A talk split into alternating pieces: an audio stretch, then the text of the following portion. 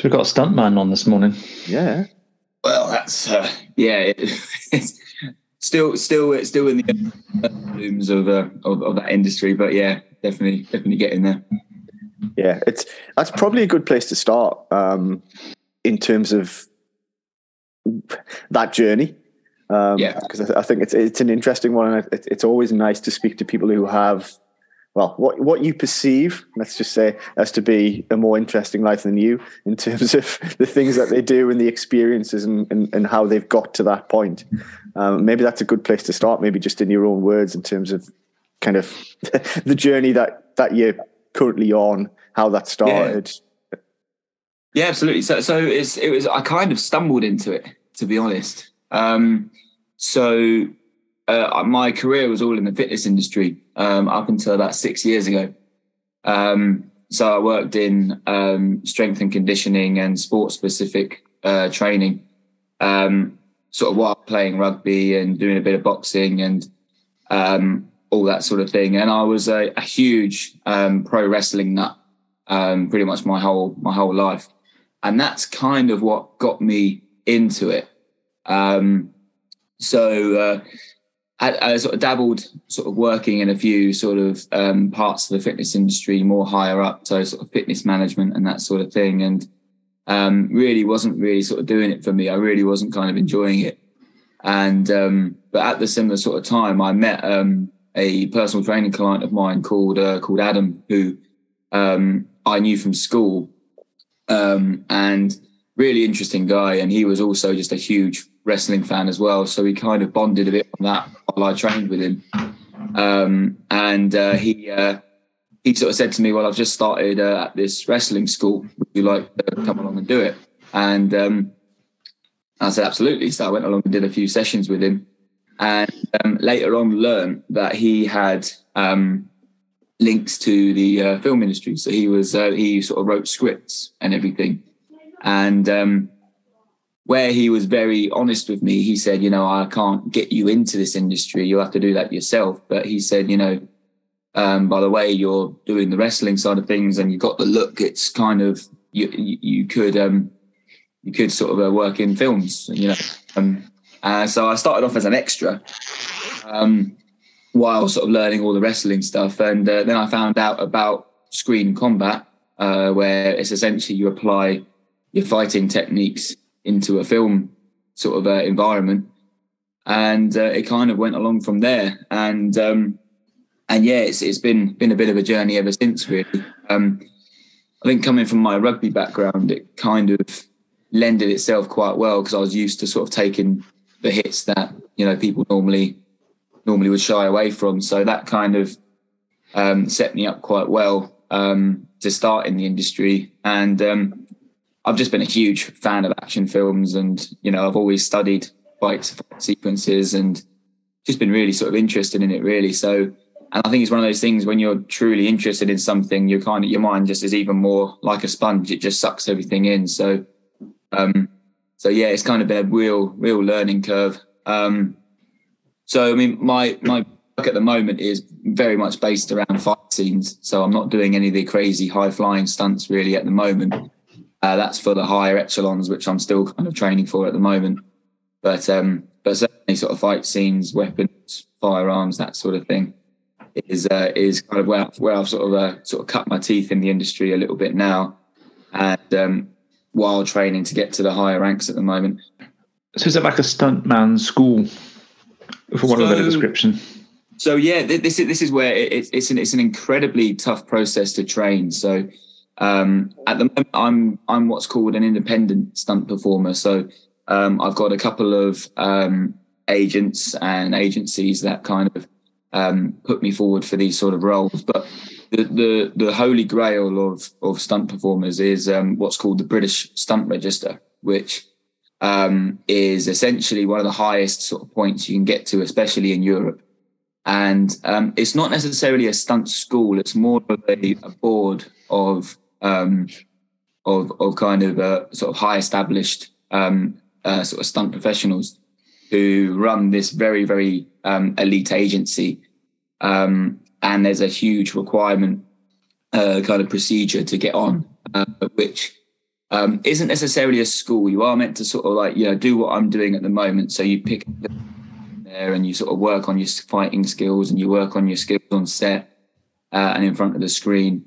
And while um, working towards these requirements which they set, um, which are basically six disciplines uh, which you need to be at a certain level to have done. So um, it's little things. One of them's got to be a fighting discipline. Uh, so it's either uh, a particular grading or a uh, or a level of competition that you've reached. Um, and then they got things like um, scuba diving. So you've got to be a, a PADI dive master. Um, the equivalent of a rock climbing instructor, and then you've got to do um, a horse riding test, a gymnastics test, trampolining tests, um, swimming tests, all these sort of uh, very kind of um, specialist skills which they they assess, and then once you've reached that level, they then say, okay, yeah, you're now part of our part of our uh, our sort of very very unique register of professionals. So. Um, especially if you're if you're if you're British, that's that's your uh, that's the holy grail of the industry to get to that level. That's really interesting. That list, a tick box, a checkbox of things that you need to be able to do, because it probably represents quite a lot of the conversations that we've had in the last couple of years on this podcast in terms of people from those disciplines mm-hmm. who are able to do those things um, kind of as their speciality but combining those things all together into one person who's proficient at all of these things is a very yeah. different, uh, a, a, very different kettle of fish and a very different skill set to be able to do all those things. Oh, absolutely. So my, my biggest challenge has has been exactly that. It's it's been combining the the training. Um, because because yeah, like, like it, it is a very high level you've got to get to. Um, uh, and especially with uh, the more kind of fitness based ones, so like the rock climbing and the gymnastics and the trampolining and the swimming. Um, that those aren't just your proficient; those are kind of like you've almost got to be a specialist in that field. Mm. So it to, to, combine all of them, especially if you're starting from scratch, is is a very very difficult thing. Um, and I actually reached a point last year where I completely burnt out. Um, because I was training for the swimming test, which is the the difficulty on that one is there's a lot of tests you've got to do, uh, and they fit it within an hour. So it's more the conditioning you need to do to do them back in a short space of time. What is the swimming test? Do you, do you know offhand what the so I know I know is? I know the majority of of, of the requirements. Um, so um, they start you off with um, a um, 400 meter swim, uh, which you've got to do in, or it's 10 lengths, which you've got to do in in uh, 10 minutes. Um, and then they give you a variety of timed swims. So uh, it's front crawl, breaststroke, backstroke, and um, and butterfly. And I'm not quite aware of the times, but I know I know the I know they're based over a hundred meter um, sprint sort of sort of a sort of a sort of a sort of pace. Um, and then you've got to do a 25 meter underwater swim. You come up for uh, for no more than 30 seconds, and then you do 25 meters under underwater again. Um, and then there's treading water, and then a bunch of the life saving drills and some of the underwater obstacle sort of stuff. Um, and then you repeat the um, time swim for the front crawl again uh, while you're fully clothed. Um, and then you've got to do treading water fully clothed again. So I'm not fully aware on the times that you need to do because I know they change all the time, but um, that's more or less the structure you've got to go through. Um, and to fit that all within an hour means because I, I know when I was testing for it, when I was training for it before, like last year, I got to the stage where I could more or less do the the requirement the, the required testing, but put it into back to back over one hour? Absolutely not. Uh, and uh, so that, that is definitely the challenge with that one. It's 100% your conditioning and your recovery time, which uh, and everyone I've spoken to has done that test has said, oh, yeah, literally it's projectile vomit straight away afterwards, basically. Yeah, the, the So, reason I um, specif- specifically asked on the swimming is just obviously I, I used to swim um, in my youth, um, Hmm. And even within swimming as a swimmer, being able to do all of the strokes proficiently, including the butterfly, would be seen as quite unusual because people would Yeah. specialize in a particular event. So it's that all roundedness. I can see how that might sometimes be sometimes be a kind of a limiting factor Yeah. across uh, Yeah. across a lot of that a lot, a lot across of the board. test, Yeah. So, so where where where I really burnt out was um, I was training gymnastics and boxing at the same time. So um, boxing was something I had a fight which was in December, and stupidly I was aiming to do my gymnastics test around December as well.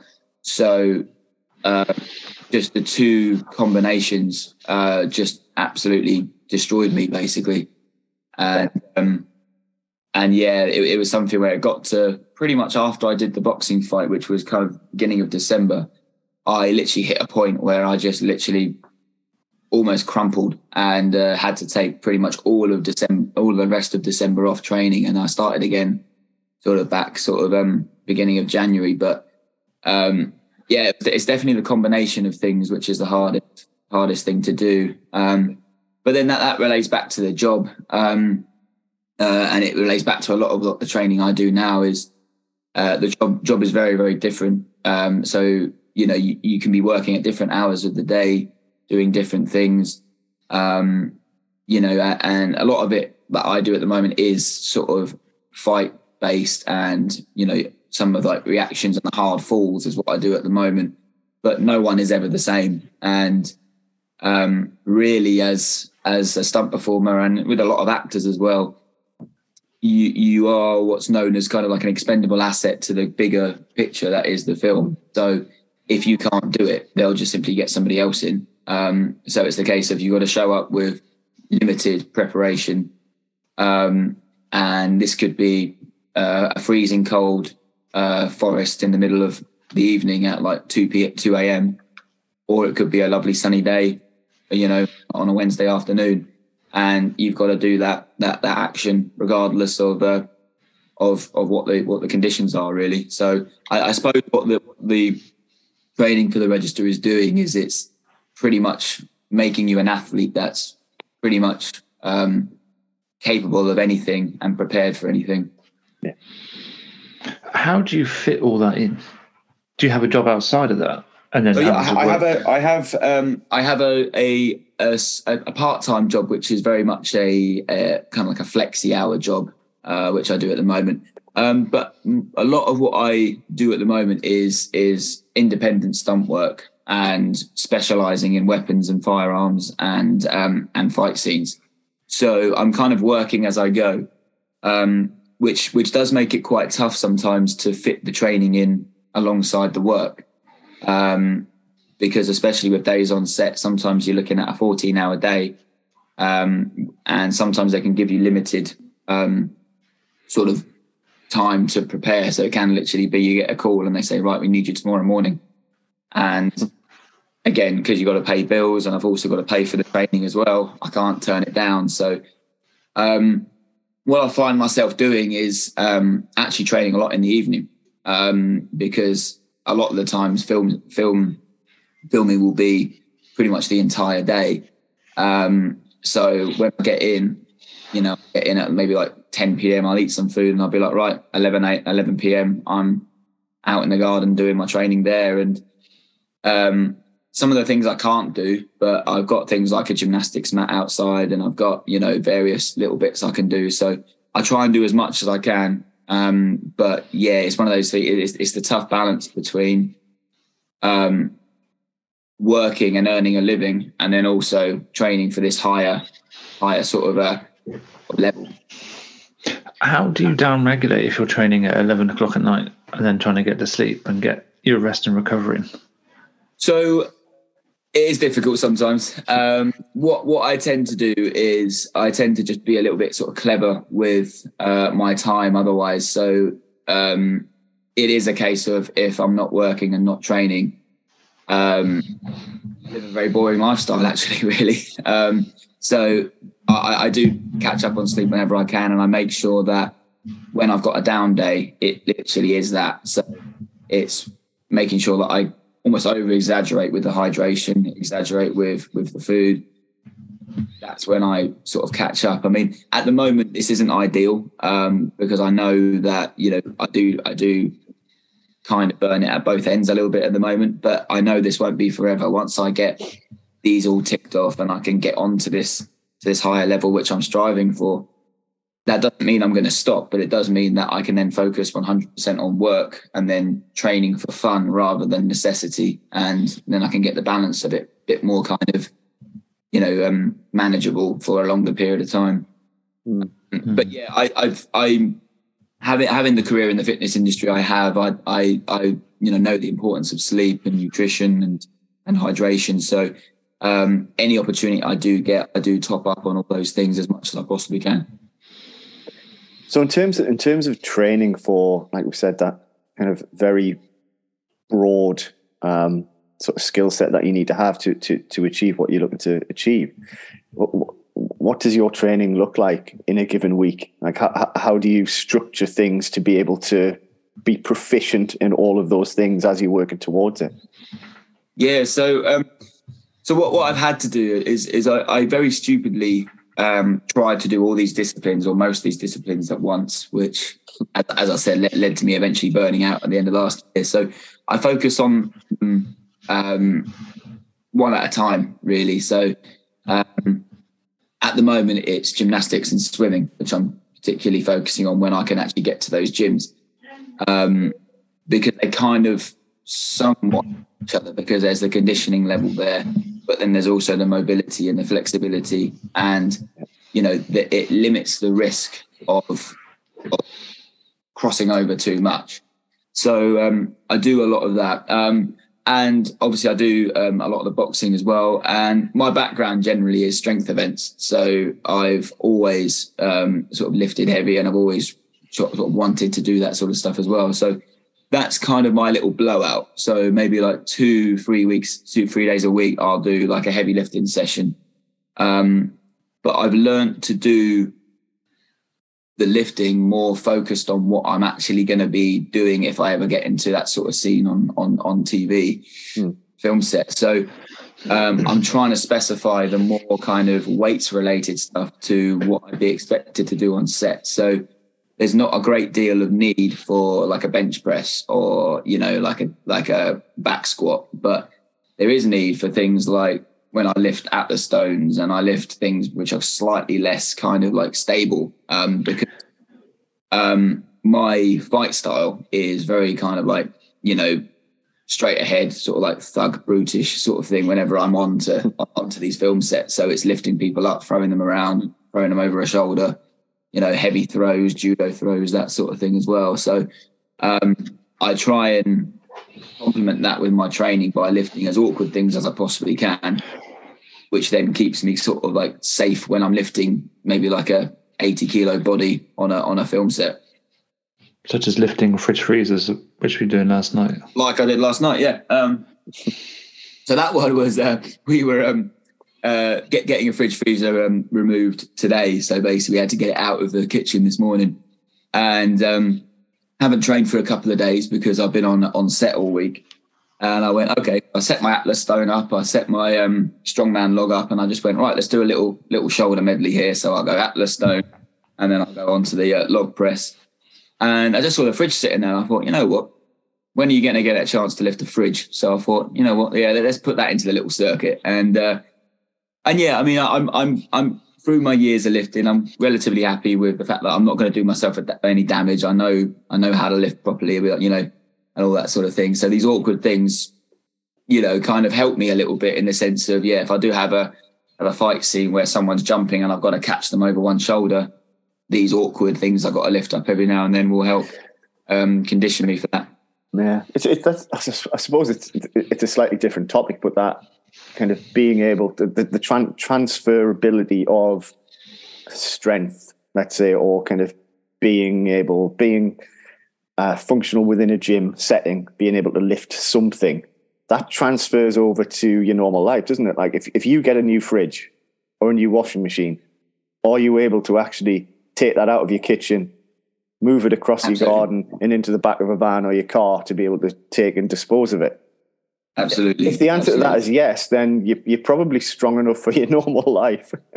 absolutely, absolutely. Yeah, I, I think it's um, obviously that there, there's a huge place for uh, all the big compound lifts when you go into a gym. Like there's a huge place for that. Um, but yeah, it's, it's why I've I've really loved um, because I've got I bought an Atlas stone. Um, it was like a just just under 100 kilo Atlas stone in lockdown, and you know when I first got it, I could barely lift it, and now it's to the point where you know quite comfortable with it. Um, but I feel that's like the ultimate um, thing to lift because you haven't got anything to grip onto. There's nothing. There's no handle. There's no nothing you can whip your arms around. So surely when it comes to lifting things, if you, if you, yeah, if it comes to a point of functionality, if you're lifting a cupboard or you're lifting a wardrobe or a fridge or a washing machine, there's not going to be a nice handle for you to hold on to or, you know, a, a bar for you to wrap your hand around. You know, you've got to almost like press it into your body and use your body's natural movement to keep it tight to the body and, and lift it. So, um, so yeah, that, that's something I've really, really kind of, uh, um, slowly as I've gone away from the fitness industry and more more into kind of physical performance where you're either having to do something very explosive with somebody else or very explosive using your own body i began to sort of think of ways in which you know you can use your body without having the benefit of some of the the, the sort of creature comforts that a gym offers yeah. Um, so it's really been a fascinating kind of like transition from working in a gym to suddenly having to use your body in a different way. Yeah, I mean we've we've talked a lot about the um, our our love of uh, sandbags. Let's just focus on on sandbags, and I think that during lockdown 2020 when um, the gyms were closed, that's when I got my sandbag, and it's uh, sort of gradually over over time had sand added to it, which is yeah. good, a good measure. I've no idea how much it weighs at the moment, about 70 kilos, give or take, but it's, it doesn't really matter. Hmm. Um, mm. Kind of the, the, actual figure, it's it's heavy enough to be hard. Um, yeah. And myself and Paul were just talking about um, the CrossFit Open, which is just started oh, yeah. this weekend. Um, and I've had my annual um, re um, reintroduction to a barbell um, with the mm. with the 30 cleans. Um, first time I've touched a barbell since the last Open. I think is that true? Maybe that's not true. Um, uh, there's a there's a rude awakening back into it. If it was thirty cleans, that's a there's a yeah. There's a there's a in in my mind. It's like, can I still clean this what mm. sixty one kilo bar? Like, I should be able to lift it because my sandbag's heavier than that. And like, and you're like, boom, poof. Oh, actually, yeah, I can. Um, yeah. Obviously, it's at the end of a pretty hard workout, and your grips your grips ruined. Um, but it's quite nice that you've still got the ability to lift those things that are designed designed to be lifted because you're training and working with yeah. things that aren't designed to be lifted. Uh, yeah. The irony is they are designed to be lifted because that's what they're there for. They're just designed to be lifted in a different way, using a different technique and a different way of using your body to get that off the ground. And I'm, yeah, I'm quite interested in that idea of that transfer between doing this still allows you to do that, does it work the other way? The, the, the, the idea of being strong from dumbbells and barbells and really specific things, does that allow you to carry that strength into things that aren't designed to be lifted, like fridges and washing machines and Atlas stones? Yeah, absolutely. I mean, uh, I um, I remember being really, really humbled um, when I was working on a um, a big stunt job uh, last year. We um, we uh, started the previs, which basically is where you make all of the action sequences in this core team, and then you send it off to the director of the film, and they give it the the yes or the no whether they like it.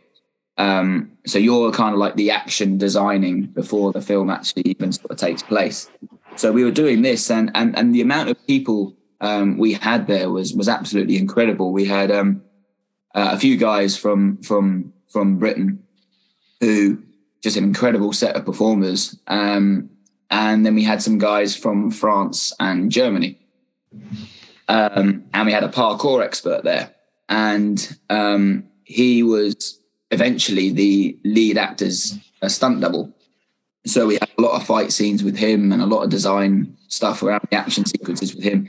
Uh, but because he was a parkour expert, um, he was used for a lot of the um, chase scenes as well. And some of the things this guy could do um, was just absolutely incredible. Um, there's, a, there's a bit where um, uh, in the film he, he, needs to sort of like evade a bunch of police officers using um, scaffolding. So he's you know doing things like he's he's uh, running up to a bit of scaffolding and then he jumps onto it, muscles himself up onto the top of it, um, kind of kips himself up onto it. So he's standing on the bar and then he jumps onto another one, grabs that, swings onto another one, grabs that, and kind of just climbs his way up this scaffolding. And when we were sort of mapping this all out, um, we we all just kind of had a go because we were like, let, let, let's see how how tough this actually is. And you know, there was me. I mean, I've been in gyms my, my pretty much since I was 15, um, training for the gymnastics test. Um, obviously, deem myself as as as a strong guy, and and I, I'm I'm not just in the sense of lifting weights, but you know, doing pull ups and all that sort of thing, and being able to do muscle ups and that sort of stuff. Uh, and there was a lot of other sort of very fit guys there as well. And we were so humbled by the fact that, you know, these thick scaffolding bars um, in the cold, um, suddenly like we were struggling to even do a pull up because we couldn't get our hands around the whole bar. And because it was cold and, you know, um, it, it's not in a comfortable setting where you can sort of stand, reach up, get the bars and start pulling yourself up. It was actually you had to jump and catch this big, thick bar, swing yourself on. And all could do a muscle up by that point into an actual practical setting outside on a thick bar of scaffolding. There, there, was not a single guy that could do it. But this guy, who's Felix, his name was, literally did it with, with without even breaking a sweat. There was there was literally no effort. And he said he he's never set foot in a gym before. He just when he was when he was a teenager, he got into parkour and that was his thing. He did it. And it was little things like, you know, we did a hanging competition where we hung on the bars for as long as we possibly could. And he literally he could he could probably do hours without even even even breaking a sweat. And it was really humbling, like you know, because because he's been out. He, he, all of his exercise has been outside, so it's jumping from walls and hanging from you know little ledges and that sort of thing. And he generally said he's never had to set foot in a gym before, but just that level of strength that he had was just so far beyond all of us other guys. Um, so I, I think in a way, um, um, obviously that's a very specialist thing. Like you know, calisthenics is a very specialist thing, and a lot of gym people won't necessarily dabble in that too much. But you know, it was it was it was quite humbling to sort of think that you know, how, how different it was, just how far the the ability level was there. I I wasn't obviously wasn't expecting to be anywhere near as good as him, but I was expecting to at least be able to do a half-assed version of what he was doing, but couldn't even couldn't even do that. It was, yeah. it was absolutely insane. Yeah, we um, we spoke to um, Toby Segar. Um, I can't remember when that was. Maybe a, year or so ago. a bit Probably more than a year ago or so. Yeah, I can't remember. Um, and we specific because he's worked on um, kind of films with uh, like Ryan Reynolds and things like that. Kind of I think Michael Bay films, um, and obviously uh, be a ninja warrior, things like that. And we specifically asked him in terms of um, kind of, oh, how do you train? And he was like, I train by doing the things I do, by yeah. just doing yeah. parkour. And I was like, wow, wow really? You, you don't like, and it, it's, it was just a bit of an eye opener, the fact that you can get strong and be able to do your muscle ups, your pull ups, whatever, whatever you get over objects and things without a gym and without yeah, that setting. Yeah. It's different kinds of strength, isn't it? Yeah, yeah, yeah. And it's explosive body weight movements that he's able to develop over time. That was September 21. We spoke to him. It was a long time ago, but yeah, he does he does some rock climbing, but otherwise that's it. It's all yeah. as you say, it's on the ground stuff outside. Doing it, I guess uh, Sebastian Fiku, Fiku was a famous parkourist that did the stunt with the James Bond film up across the scaffolding. Yeah, and the ironwork. Yeah, no thanks. Yeah, in, in, High for my life. incredible. And, and yeah, like going going back into the, the the sort of training environments as well. Like we um we uh, just just again just just just messing around because this was a bunch of sort of action lads all kind of like putting a putting a studio together for, for six weeks. We we did a lot of work and um you know there was also a lot of skill sharing there as well and um there was a kind of a a, a um jujitsu uh, guy there. Like he did a lot of like the, the sort of a more grappling martial arts. Small guy, you know, like not not very heavy at all. But then again, it's that whole thing of the the, the strength that he had in the discipline that he had it meant um, there was there was two of us there who actually um, so I, I done a little bit of competing in in strongman stuff and that sort of thing, and there was another guy who um, was at one point he, um, he he's dabbled in a lot of things, but he was like one of the top ten um, under 80 kilo strongmen in, in Britain. Um, so we were there. And yeah, this tiny guy, you know, we're just doing some sort of like some grappling exercises just to warm up before we did our stunts. And, you know, this guy probably no more than 70 kilos, you know, he gets you down and suddenly you can't move. You can't get this little guy off you. And I remember thinking at the time, I was thinking, obviously, I know martial arts and I know with Brazilian Jiu Jitsu and that sort of thing, it's an incredibly um, full art, which means that you can just tie people in knots. But I was thinking, if he's lying on top of me, I know that I can press 70 kilos off me. So how can I not get him off me at least? And uh, it's just incredible how, how, as you say, how the how the strength um, kind of works for different things and how you can apply it in different ways. And you can render someone that hasn't got that level of strength looking quite humbled. Yeah, it's, it's I don't think it's about not having the strength. It's about being able to understand and apply that strength, and it's the Yeah. application of it. Yeah. And I think I often, and I'm, I'm not knocking any particular type of training. Um, it's it's it's more just kind of what's important to me. But being strong for the sake of being strong, I have no interest in personally. Being strong and able to apply that in what you need to apply to because it's it, it's different to different people. Like for, for me, kind of it's making sure I can lift my kids up or move the Yeah. washing machine and that sort of thing. And being able to apply that and being strong enough to be able to do that is important to me. But I think Yeah. it is that application of strength and being able to to dead. I'm going to say dead of a bench press. You know, kind of have a one rep uh, sort of max, which is a ridiculous number how does that cross over and how does that apply outside of that very specific setting? Mm. But then again, I suppose that might not be important. The important thing to that No. might be the one rep max, which is fine as well. I don't know. It's just it's an interesting.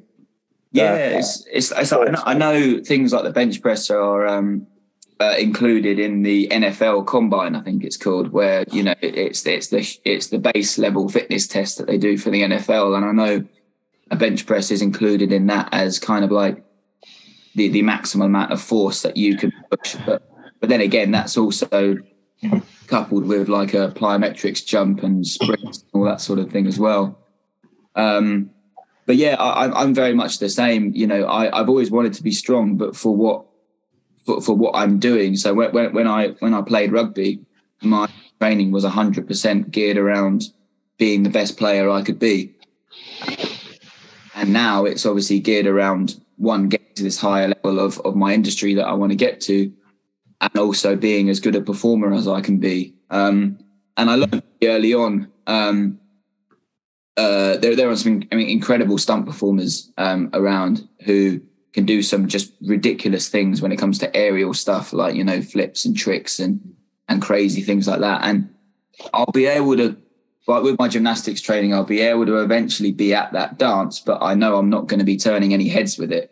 Um, so I need to kind of like tap into what my skill set has me there, sort of thing. So, and that would be, you know, the the harder impacts I'm used to taking playing rugby and some of the lifting things that I've done before, which just gives me a little bit of a difference compared to some of the other guys.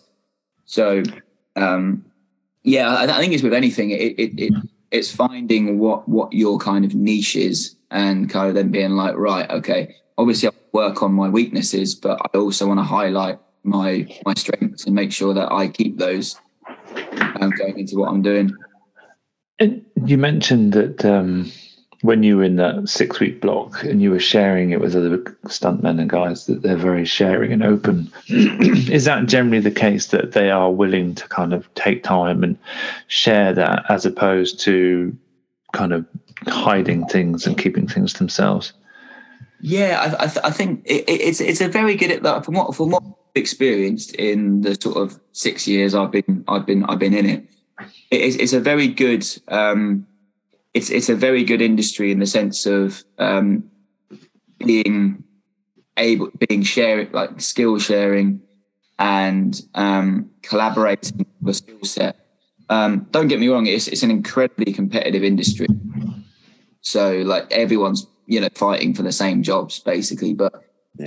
most part everyone is is very helpful. Um, and one of the biggest things that that um, that you need as a performer is um, essentially like a like a CV, which um, your show reel. So basically, that's videos which are compiled all together of what you could do. So that goes off to your casting directors, and that goes off to your uh, stunt directors and coordinators that basically look at what you can do and go, cool, yeah, we can fit him in here or fit her in there. Um, but a lot of the time, you need to shoot those yourself um, because mm. when you go onto a film set, you don't really get a great deal of choice in what you're doing. Um, mm. A lot of the time, you're doing it in and around what the actor's doing, or you're doing it in and around the rest of the action. So there's not really. Sometimes you get very lucky, and there's like clear cut right center of a center stage. There's you doing your your fight scene or your you know hit reaction or something. Um, but a lot of the time, you don't really get that. So you need to actually meet up with friends and self shoot things.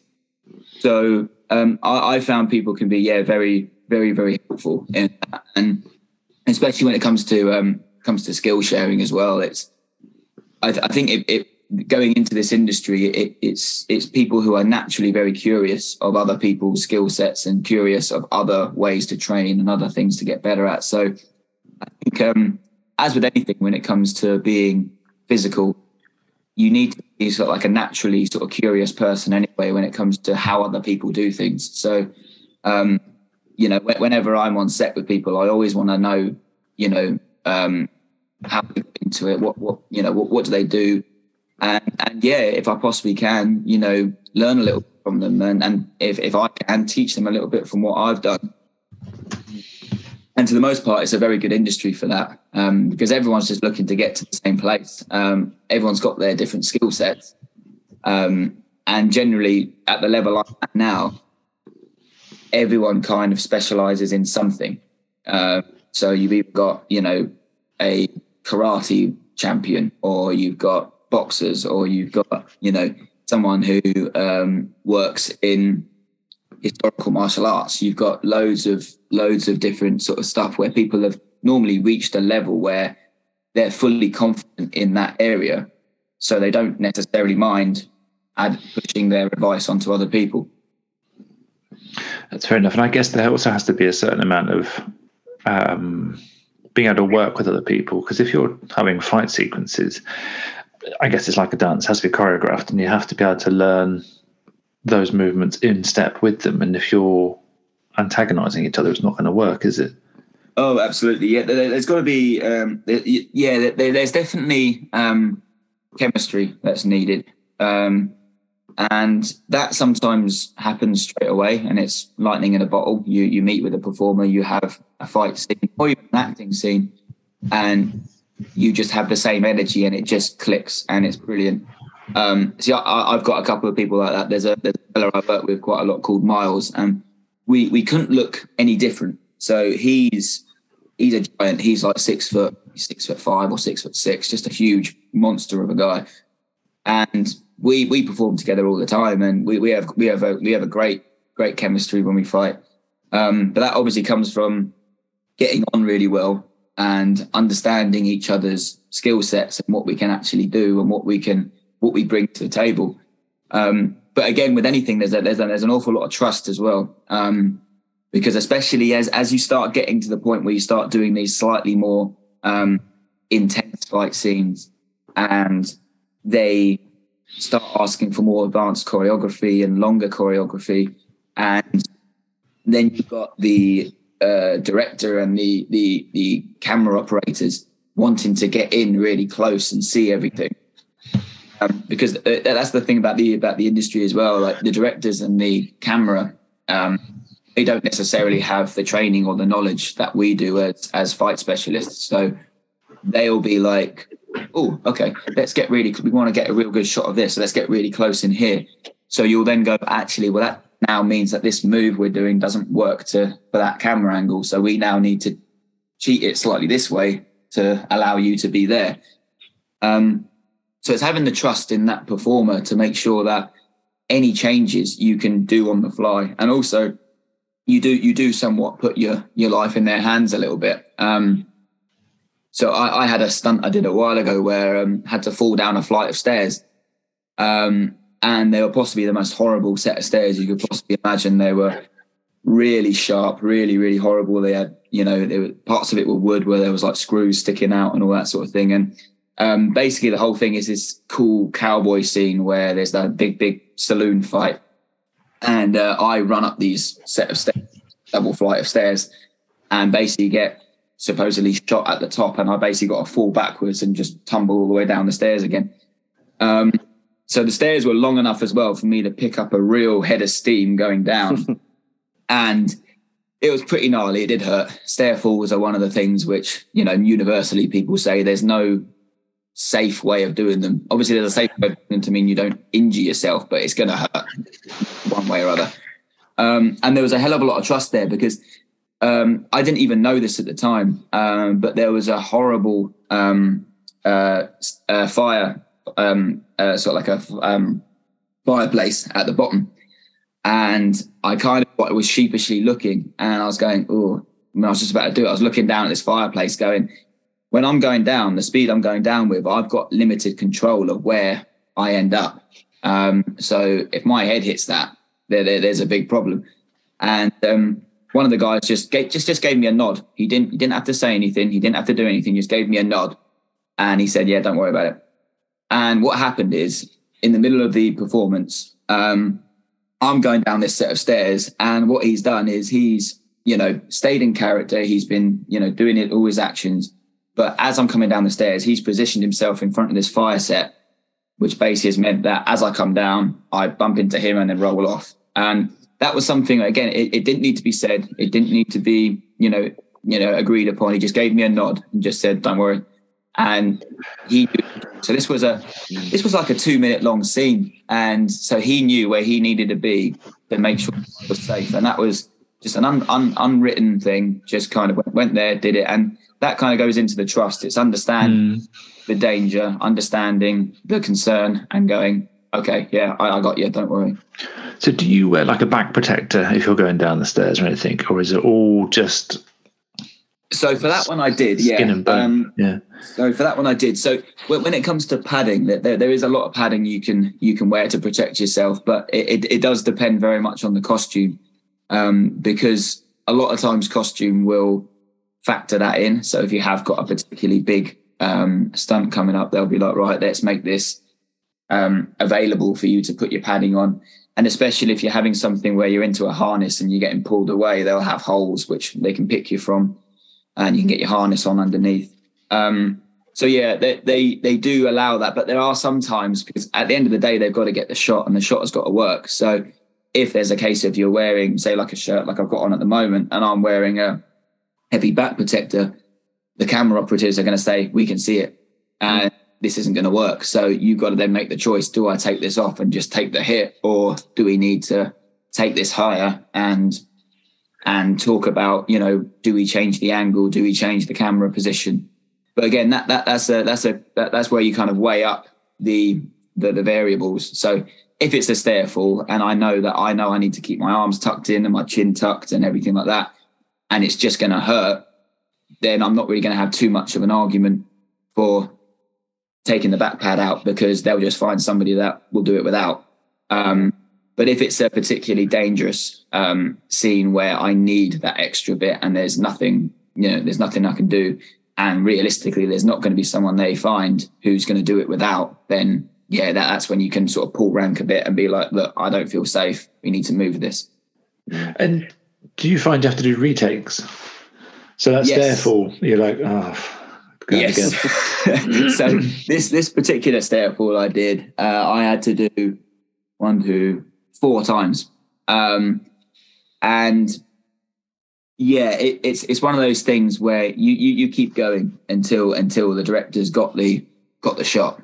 Um, so sometimes it might be that you've not done it very well. Um, sometimes it might just be the camera, you know, didn't quite catch the angle they wanted sometimes the other action going on didn't quite look the way they wanted it to. Um, so yeah, it, you you do find that you sometimes have to do more. Well, you'll have to at least do two or three of these sort of things. Um, if it's a big stunt and if it's something which is um, deemed as very dangerous, uh, if it's anything to do with fire or vehicles or anything like that, uh, you'll get what's called an adjustment, which basically means that every time you do that stunt, you get paid an extra sort of bonus. Um, but that's for the ones which are, you know, deemed as as very very unpleasant, basically. Yeah. Do you do many of the very, very unpleasant ones? Not yet. Um, I'd say the the most unpleasant one I was gearing up for was actually falling into the Thames, uh, mainly because of how dirty the water is. um, so that, that's probably the most unpleasant one I've had to look at. Um, but yeah, so the, the things which um, which, which are deemed as the the really hardcore stunts are things like um, uh, car knockdowns, um, anything to do with fire. Um, um, th- those are the two that I know in particular that I know. I know personally, I'd be a little bit worried about Because yeah, you see these, um, you know, the, these films where these stunt guys are set head to toe on in fire. You know, I, I think I think that's. Uh, I- I, I know when I was growing up, um, I didn't even think that was a thing. I, I thought there was some sort of CGI they put on them, or you know, there, there was some sort of robot in there. That's not an actual person on fire, but you know that that's actually somebody head to toe on fire, um, which, which is pretty scary to think about. Yeah, I mean, I suppose it circles back to sort of Paul's early question around: um, Is there a stuntman school? Because it's all well and good being able to do all the things, being able to horse ride, swim, have the strength, you know, be able to be able to know how to fall down a set of stairs, have those parkour skills, etc., etc. But then you've got the technical ability and the technique to know how to swing a sword Yeah, and not kill someone with it. And I, I've no, I, I, I, I looked on um, online, and you've got some videos of you know sword fights, and they're they're not like pretend sword fights. They're really swords are swinging. Um, yeah, yeah. So, um, so yeah, I mean, th- th- those are courses uh, you do almost like. Um, they're almost like if you're looking at like CPD courses or whatever they're called, Okay. where kind of like things which, which, which in your industry, you then do these little side courses. Um, so th- those are things you need, um, and those are where I kind of cut my teeth of um, um, training um, sort of uh, companies. One's called the British Action Academy, and um, one's called uh, Take Three Action Academy. And the, the, these are um, sort of agencies and academies that teach you how to use weapons and then teach you how to take falls and that sort of thing. Um, but re- really, h- how I've learned all the sword stuff is is very much you know you buy the stuff. I, I buy swords, I buy axes, I buy you know um, various weapons, and I just practice with them over and over and over again, um, because like they are very dangerous on set, and you need to when you're. I, I, I always thought of it as you know when you're holding a sword or you're holding a weapon, it becomes part of your body. So you need to be as in control of that as you would be with the fingers on your hand. You know. Um, so that there simply cannot be anything going wrong when it comes to, especially when you're wielding a sword around, because they're not a lot in a lot of sets. They they they want as much um, kind of realism as possible. Sometimes you'll get what they call like foam swords, so there'll be like a metal pole in the middle, but it'll be foam, so you can actually strike people with them. Um, but a lot of the time, because because um, audiences are getting so um, advanced in looking at things now. Um, they they don't even like that, so they actually have you you you you're holding a proper metal sword. It's blunted, but still, if you crack someone around the head with it, that's that's that's causing some serious damage. Yeah. Um, the, these are things that you need to do regardless of whether you're training to go onto the stunt register or you're training to just be a, a, what's called an action performer. So an action performer is someone that can handle weapons and use weapons, but they're not necessarily doing the the the crazy um, dangerous stuff with them. Mm. Um, but certainly things like fire. Um, that's one of those things where again, once you get to a certain level, there are certain um, people in the industry that hold kind of like workshop days, and it's one of those things where you know a, a stunt coordinator would never book someone um, to do a fire burn if they've never done it before.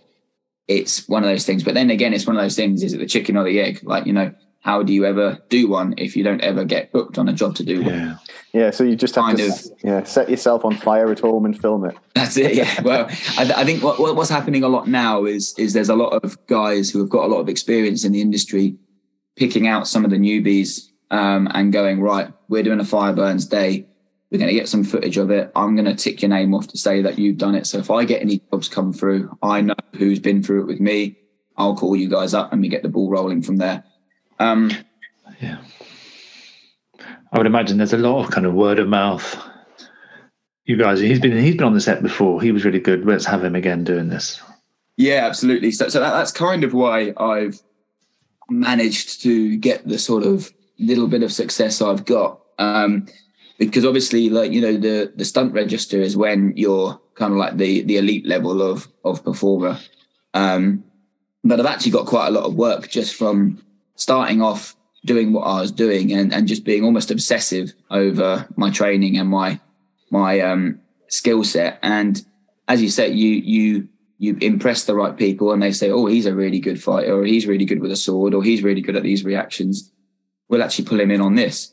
And um, and yeah, it, it's it's one of those things it's definitely word of mouth. Like I um I got uh um uh, it was a job last year where I got um basically submitted for a job um and um got it worked with a coordinator and they said actually you you look like this guy that we want that that needs a double um it's a big job um big TV series you're going to be going in with the core stunt team and I remember walking in there and there was literally these legends of the industry there that I've, you know, known of and heard about and seen on socials and that sort of thing.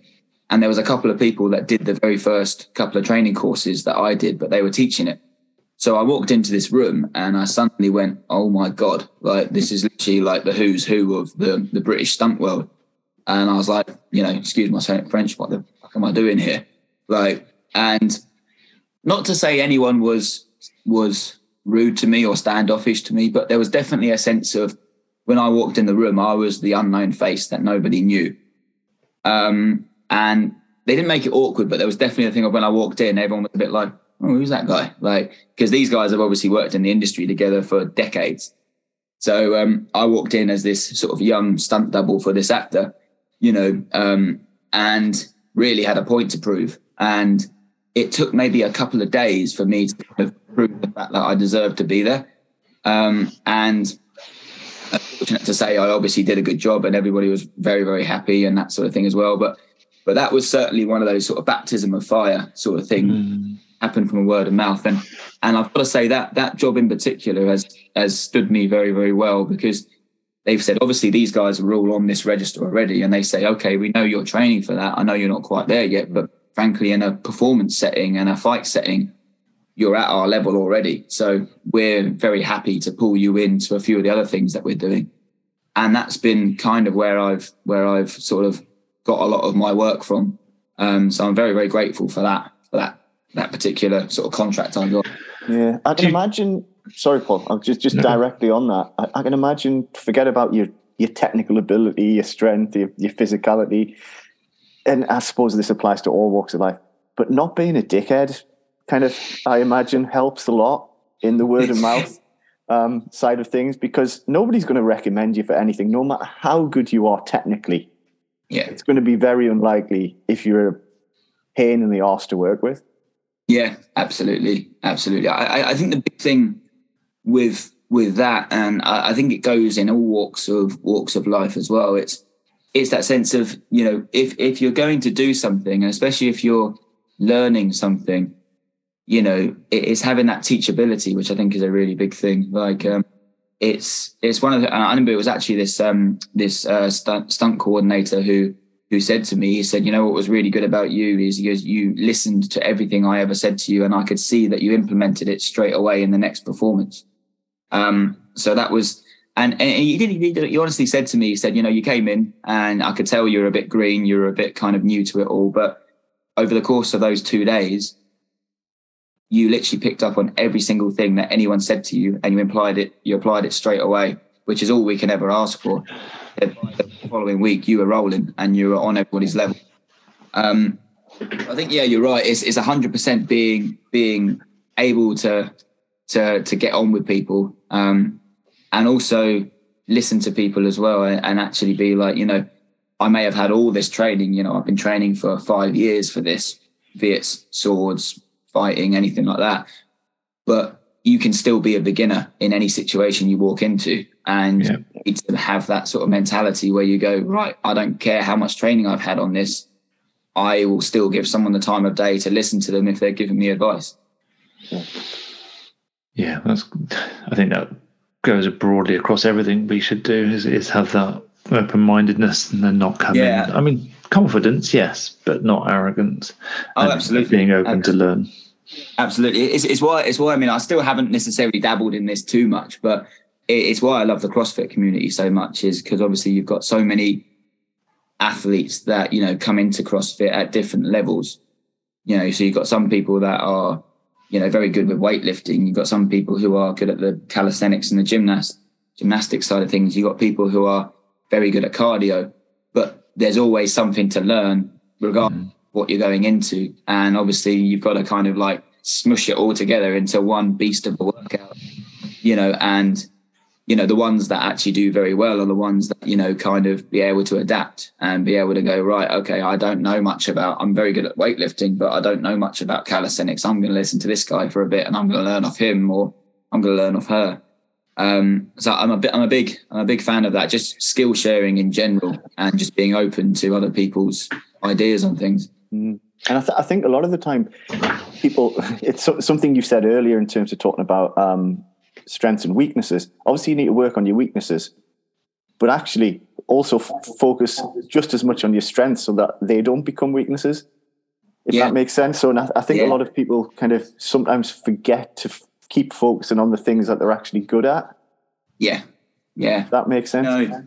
Yeah, absolutely. I, I think I think it depends on on your skill set as well. Like you know, I, I, I know. I mean, being involved in sport and performance for you know pretty much my whole life, like there are some people I've come across that are just naturally gifted. I unfortunately aren't one of those people. like uh, I I need to sort of work hard at things and kind of be like right, drill things and be like right. I I know I know I need to keep this up, otherwise I'll lose it. But you get some people, and you know, I I remember coming across some rugby players when I was in my teens that were absolutely incredible. Like, like there was one guy I remember who was just ridiculously fast, and I was at college with him, and he he could run a sub eleven um, hundred meters by the age of seventeen. And he he never trained for anything. Mm. He he, I, I, just couldn't believe it. He, go to the gym.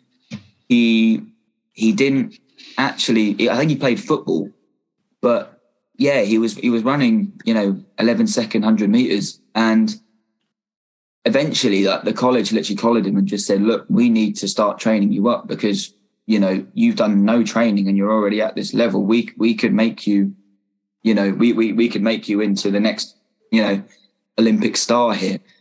Um, but he, he just wasn't interested. He, he wasn't interested at all. Very academic. Um, and that's where his, his side was, but it was just that natural ability where he just, he, he was just grease lightning for, you know, for for for, for since, since birth, really. Um, and there's people like that, and I think some people, you know, they naturally will have that ability. Um, it's one thing I'll say about, you know, um, with the stunt side of things as well is is you know you have some people who are just naturally gifted at one thing and they don't actually need to need to focus on that at all and then they can focus on the other stuff. But i suppose the majority of us need to kind of learn everything from scratch. Yeah. Definitely. Um i'll just segue a little bit. There are certain things you can't change and that's how you look to, to an extent. I mean you can grow beard grow hair but do you find yourself looking at different actors and going I wonder if they've got any stunts coming up because I kind of look a little bit like them. Uh, yeah, yeah, yeah, I do. Um, so, so it's a it's a funny one really because um, you you can find yourself doubling an actor uh, while not actually looking anything like him. Um, okay. So it but it all, all depends on little things. So you might look at your face straight in the mirror and be like, I don't see it. But then it might be, well, actually, from the back angle, you guys look absolutely the same, or from the side, you look absolutely the same. And when it comes to, uh, to stunt doubling or doubling any actor, if it's a picture double or whatever, they're not going to see you from the from the front on because it's going to be very clear it's not the actor. Where they're going to see you is going to be from the back and from the. So they've got um, some very very good professionals who it's their job to look at people and go, yeah, you know what, the back of his head looks exactly like Danny Craig's. He's going to be great for this. Mm-hmm. And I guess there's also the way you move because people have different gaits and carry themselves yeah. in different ways. Yeah, I mean, there's there, there's um there, there's a lot that goes into it. So yeah, it's how you move, it's it's it's size, it's posture, it's all that sort of thing as well. So you do have to do uh, what's called an ident when you um whenever you you do any sort of like audition sort of procedure where basically it's a silly procedure where you walk up and you introduce yourself and then you've got to do you've got to stand like this and then turn to the side and then turn around and then you've got to like you know do some various things which basically show how your how your movement is. Um so yeah that that's that's a that's a a, a sort of big part of it. Um but strangely the, the the work i've done doubling i look at and i kind of go i don't look like that person at all. Mm. um so the the doubling i've done is i doubled um a guy called george jacks who's a young young up and comer who um, who very young and blonde. So I had to dye my hair blonde for that one. Um, didn't see that one. But the funniest one was probably uh, Jamie Dornan, who uh, was in uh, Fifty Shades of Grey. Um, he's the, the, the the the naughty guy in Fifty Shades of Grey. I didn't have to do that film, uh, luckily, but um, I was doubling him, and uh, and that was that was interesting. Um, but uh, but yeah, it's, it's it's kind of a bit of pot luck really because um, I think once you've solidified yourself as their double, you can get work as that person. Mm. Yeah. But I think I think as well, it's it's got to be the the likeness has got to be pretty much uncanny, and then you've also got to have that chemistry with the actor themselves. Because um, I think ultimately the actor has the say. You know, if it gets to the point where you've worked on a film with an actor and they go, yeah, he really looks like me. And you know what? I really get on with him. You hire him every time. So there's a couple of stunt guys that have done that. Um, like I know there's a very famous stuntman who's uh, Chris Hemsworth's stuntman. And basically, I think since 2011, that's pretty much been his gig. Hang on, hang on. Thor doesn't do his own stunts. That's crazy. no, um, I, I, think I think I think to be fair, I think they do do. He, he does a lot more than most, but uh, but no, certainly a lot of the more. I He's mean, no Tom Cruise. Can't be can't be flipping around the way that way that his stunt double does. Yeah, yeah. I would yeah, guess there are. Hmm. Like I say, there are actors that probably like to do lots, and there are actors that like to do none. Because Tom Cruise famously does loads of his own stuff, doesn't he? Absolutely, yeah. I mean, I, I think um, from what from what from that standpoint, there's there's a big thing about um, when, when the actors do do their own stunts. Um, they normally tend to have a big say in production. So Tom Cruise is obviously huge, so his production company often fund a lot of his movies. You'll find a lot of actors they don't have that luxury of doing their own stunts um, a lot of the time, and unless they are the star. Um, because um, simply it's an insurance policy. They, they can't afford to get the actor injured. So it's a bit like for, for Tom Cruise when he was doing that scene jumping from the buildings, he broke his ankle. Broke his ankle, yeah. And it's one of those things where okay, that, that that's all right because obviously it's Tom Cruise's production, it's his film, it's it's it's him, he is the star. But if this was, let's say, um, a smaller um, thing, maybe maybe maybe like a TV series, for example, and the lead actor breaks their ankle, that that's a disaster because they have to shut production down. That's you know that that's hundreds of thousands of pounds wasted. So Mhm. they often, for even the most mundane of things, they'll go, if we can get away with it, we'll bring a stunt guy in. If he hurts himself, it's okay. We just get another one. so Yeah, It- no, it- that makes sense. I mean, it's it's it's not like treating you as a, a, a, um, kind of a disposable asset, but it makes it makes perfect sense in the in the in the economy of of of making a, a show or a movie. Yeah, makes perfect. sense. yeah, yeah. It's. It, I, I think it's um because I, I I'm definitely more tapped into the old school um of stunt performers. Like some some stunt performers are very much like, yeah, I'm going to do that triple cork into a backflip into this. I'm going to be that guy. Whereas me, I'm more a case of because I've had my my head kicked in so many times playing rugby. I'm like, I'll, I'll be that guy that gets thrown through the window. I'll be that guy that takes the hit. I know my I know what I can take. I know my skill set is. I'm quite happy to be that guy. Um, because as, as I say to everybody, everyone's like, oh, especially when I was going down those set of stairs, and they were like, oh my god, that was that that looked really horrible. Are you all right? And I'm like, yeah, yeah, fine. And it used to be like, you know, I used to go and do this for free playing rugby, you know, paid for it. I'm like, yeah, it's, it's a no brainer for me. Definitely. Yeah, it's probably nicer to fall down a set of stairs than have your knees taken out. It's yeah I, I i say this to to to everybody. I, I say that there's nothing there's nothing i can really have done to me in stunts that would surprise me if that makes sense. Because obviously there, there- there's things which i would never would have experienced before. But when it comes to rugby like yeah it, it's pretty much especially playing in in you know when i was coming up into the senior ranks of of of my club which would have been God, 2007 there wasn't the same level of of legislation and rules and that sort of thing. So there it wasn't as safe as it is now. So some of the things you'd have done to you is just obscene. So I'm like, yeah, not much surprises me anymore. So yesterday morning, I was watching um, the um, the rugby league challenge thing, St Helens. St Helens yesterday versus Penrith. Yeah. in in the rain, in the absolute torrential pouring rain.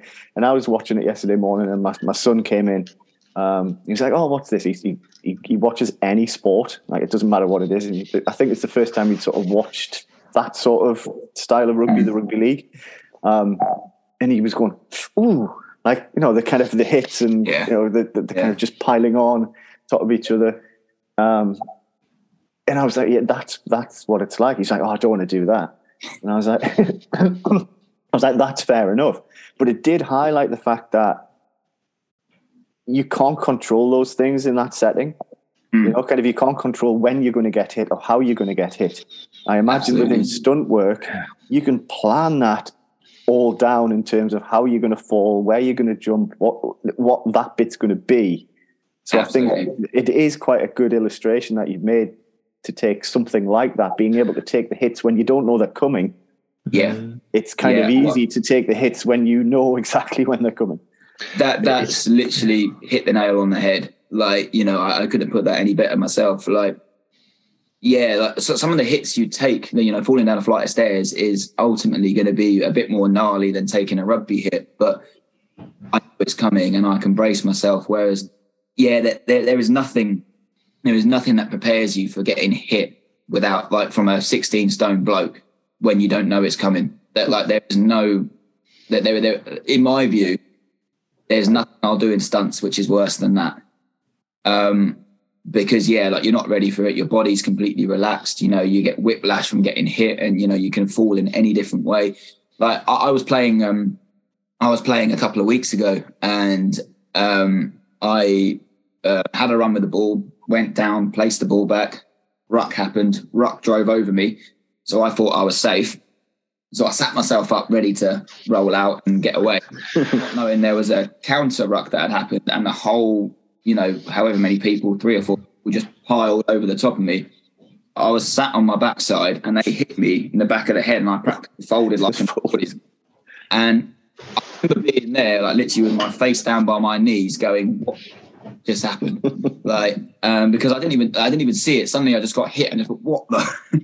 And I remember sort of yeah. sitting there afterwards going, wow, like, like, like I've never been the most flexible person. Like, you know, I, am not, I, I'm trying to work on it for what I'm doing, but never been the most flexible person. But I can safely say my feet were straight on the floor and my face was literally embedded in the mud. You know, I was doing a proper sort of like pancake, they call it. And I was going, I can't do this, but I've been forced into this by what these guys have shoved me into. Um, so yeah, that, yeah, definitely rugby has has has prepared me um, quite quite a lot for this because I'd say even even doing the boxing that I'm doing now. I mean, obviously you've got somebody that's you know perpetually punching you in the face, but again, you, you're you're completely focused on them. Mm. To the most part, you're you're you're knowing what's coming, and as they say that like the knockouts happen from the punches you don't see, whereas in rugby, you're taking impacts all over the place. So um, I always say, yeah, rugby's been my my best my best sort of asset to prepare me for what I do now. Yeah, I think that example of the boxing is you, you, you yeah, okay. You know you're going to get hit, and you know who's going to hit you. It's yeah. not as if there's somebody else going to hit you in the back of the head that you don't know about. Yeah, absolutely, absolutely. Yeah. I mean, it's, it's one of those things in rugby. You know, I've I've, I've been on the receiving end of really big hits, and it's one of those things where you can sometimes preempt you're going to get hit as well. You know, you might get a hospital pass, we call it, where it gets lofted above your head and your ribs are exposed, and you kind of almost get what I like to call a little spidey sense, where you think, okay, someone's going to tickle my ribs here, and sometimes someone hasn't read it and they don't hit you, and you go, oh, I'm all right. Sometimes you're kind of like trying to brace for it as much as you can. So some things you can sense are hurt, but there are a lot of things in rugby where, yeah, you simply can't predict what's going to happen. I always preferred being in, in that context, the defender and the tackler, because you knew much more what was likely to happen because you're the person that's going to hit them and you're, you're waiting control, for yeah. them not to look so you can, they're not ready yeah. for it. That's always been really nice. But um, yeah, carrying the ball, it's much more dynamic. You've got two or three people coming at you, your legs are going one way, your upper body's going another way. Yeah, and after a while, it, it does hurt a little bit, but you also get attuned to it. You get used to it. Yeah, absolutely. I, I think I think again, it's one of the things where the, the, the more you do, the more you actually get used to it. Yeah, um, like I know because I've taken little little bits of time out here or there from the game, and when you come back, it, it really hurts. Oh, it's horrible. Um, yeah, yeah, and and yeah, it's it's it's unlike any sort of like you know you know DOMS delayed onset of muscle. It's, it's, un, it's unlike anything I've done before or since. that sense of waking up on a Sunday morning or a Monday morning, if it skips a day, you know, you, you can barely even move. Um, but yeah, it, it has prepared me for, for near enough anything in this in this game. I think. Well, it, it's described as a controlled car crash, isn't it? yes, yeah, I mean, I, I know, I know they, they, they liken some of the impacts in a rugby game to be similar to a to a to a low level car accident, which yeah is, is a yeah, scary multiple times. Yeah, I see, ideal for stunt work, isn't it? yeah. well, I, again, it, it, depends what sort of stunt work you're, you're talking about. You know, car obviously, crashes. Yeah. Obviously, well, yeah. uh, but like thing, things things like um like you know all the aerial stuff is not going to help with. But yeah, if if it's taking a which which is gonna hurt. It's, it's prepared me better than anything else. Yeah. Biggest, or what would your dream job be? I was going to ask that. Mm, great thoughts. Well, um, I've got to say, I can't say it, um, especially as this is recorded. I can't say it because I'd get absolutely shocked by uh, by the production. But in two weeks, I'm on my dream job, basically. Um, so not necessarily doing what my dream thing, but as far as a production goes, it's it's literally the dream production. Okay, so what would be the dream thing that you're not doing in two weeks that you can't tell us because it's not spoiling anything? So the dream dream job. I mean, I've in in the in the weird sense you said it earlier um, is probably a car hit, car knockdown is probably my my dream thing, mainly because I I know my skill set now. I know what I can do, and I almost want to challenge myself and be like, right, I know that's the most gnarly thing that realistically I'm able to do in with my, with my skill set. I want to challenge myself. I want to see how good I can make that. I want to see how hard I can make that.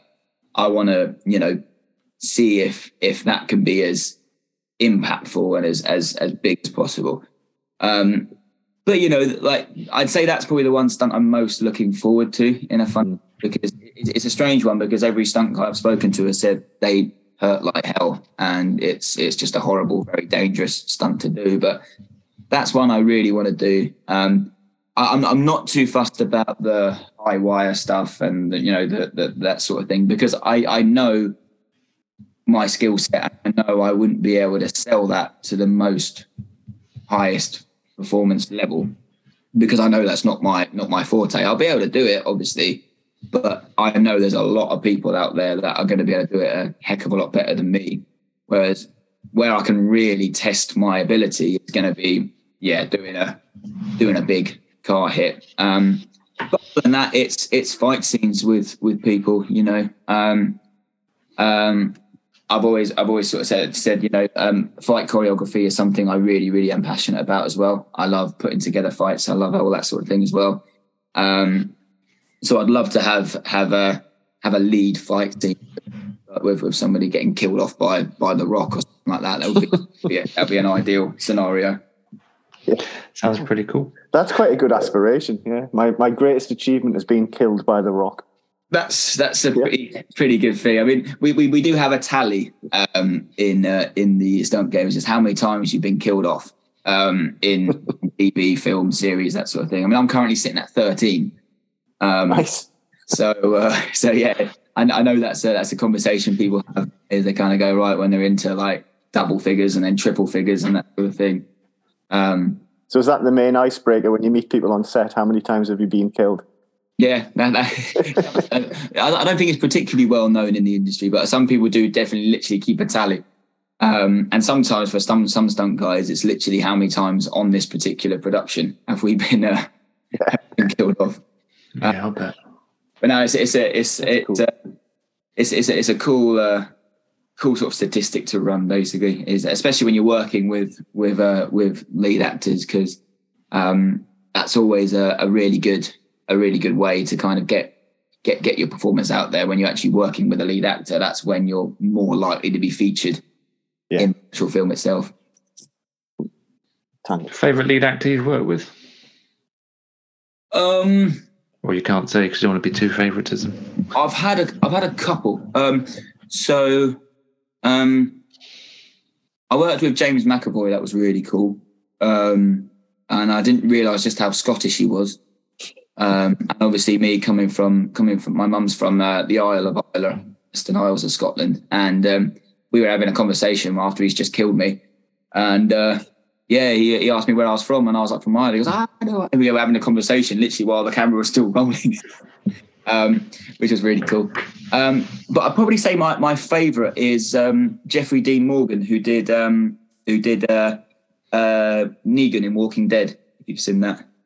Um, I actually got the picture actually. Um, so I keep this. This uh, my my dad got me that when uh, when I got onto the film.